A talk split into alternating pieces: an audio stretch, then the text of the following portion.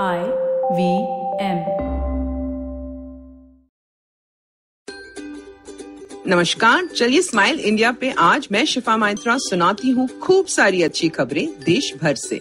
पहली बात जिसने दिल खुश कर दिया, आई है सरकार के महिला और बाल विकास मंत्रालय से। ये प्रस्ताव रखा गया है कि महिलाओं की उम्र 21 साल होनी चाहिए शादी के लिए। अभी तक 18 साल माना जाता था शादी के लिए सही उम्र। ये बदलाव ज़रूरी है लड़कियों की मानसिक और शारीरिक सेहत के लिए। शादी 21 के बाद होगी तो औरतें खुद भी स्वस्थ रहेंगी और बच्चे भी तंदुरुस्त होंगे। इस प्रस्ताव को अर्थ मंत्रालय ने भी सराहा है और जल्द ही ये कानून बन जाएगा। अब पहली बार देश में औरतें और मर्द बराबरी के स्थान पे खड़े हैं इस मामले पे। उम्मीद है अब औरतों को पढ़ाई और सपनों पे ध्यान देने का अवसर मिलेगा हर जगह। चलो अब चलते हैं मुंबई, जहाँ एक संग्रहालय है जो संगीत प्रेमियों को बहुत भाएगा। खासकर उन लोगों को जो पुराने फिल्मी गीत सुनते हैं। ये है मोहम्मद रफी म्यूज़ियम, जो उन्हीं के घर रफी मैंशन में स्थित है। उनके प्रशंसक ऐसा कुछ बनाना चाहते थे उनकी याद में तो उनके परिवार वालों से बात की।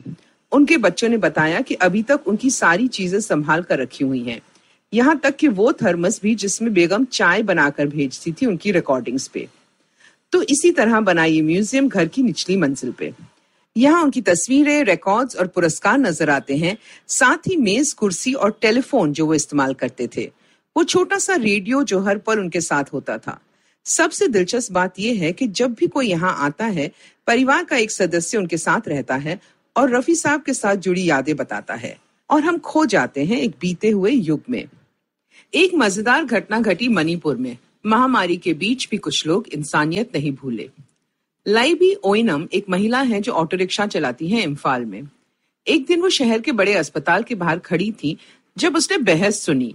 देखा कि एक लड़की अंदर से निकली थी जिसने कोविड को हराया था और अब वो घर जाने के लिए एंबुलेंस वाले से मिन्नत कर रही थी।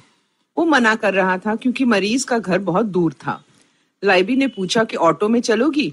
उसने तुरंत हाँ कर दी और लाइबी ने आठ घंटे पहाड़ी रास्तों पे सौ किलोमीटर दूर उस लड़की को घर पहुँचाया। वहाँ के लोग हैरान थे कि ये मुश्किल रास्ता ऑटो वाली ने तय कैसे किया। प्रदेश के मुख्यमंत्री ने सुना तो वो लाइबी से मिलने आए। धन्यवाद कहा और एक लाख दस हज़ार रुपयों का इनाम दिया। कौन कहता है हीरो सिर्फ़ फ़िल्मों में होते हैं। एक और इंसान है मुंबई के भांडुप इलाके में जिनकी तारीफ़ होनी चाहिए। रविंद्र बिरारी का यहाँ आलिशान ब्यूटी पार्लर है, जो लॉकडाउन के कारण महीनों से बंद है। अभी भी वक्त लगेगा काम को ठीक होने में। पर रविंद्र अपना वक्त जाया नहीं कर रहे। उन्होंने देखा कि काफ़ी गरीब बच्चे हैं जो बाल नहीं कटवा पाए। अब उनके बाल काटे जाते हैं सभी सुरक्षा नियमों के पालन के साथ। रविंद्र उनके इलाके में जाकर ये काम करते हैं। बच्चों को जिस तरह का स्टाइल चाहिए, वो उसी तरह से बाल काटता है।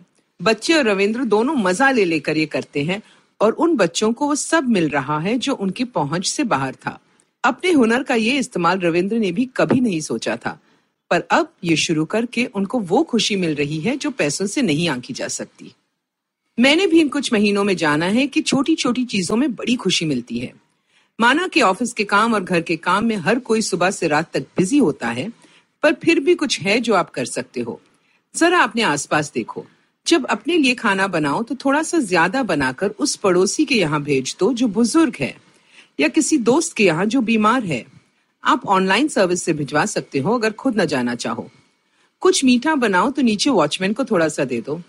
घर के लिए सामान मंगाओ तो थोड़ा सा काम वाली बाइक के घर के लिए भी मंगा लो। करके देखो, खुशी मिलेगी। अगर आपको ये पॉडकास्ट पसंद आया तो और दिलचस्प पॉडकास्ट सुनना न भूले आईवीएम नेटवर्क पे। आप हमें सुन सकते हैं आईवीएम पॉडकास्ट ऐप पे या आई पे। आप हमें सोशल मीडिया पे भी फॉलो कर सकते हैं। हम at I V M podcast है ट्विटर और इंस्टाग्राम पे। और अगर आप मुझसे बात करना चाहते हैं तो मेरा हैंडल है एट शिफा माइत्रा इंस्टाग्राम और ट्विटर पे। मैं आपसे जल्द मिलूँगी, तब तक हँसते रहो और हंसाते रहो।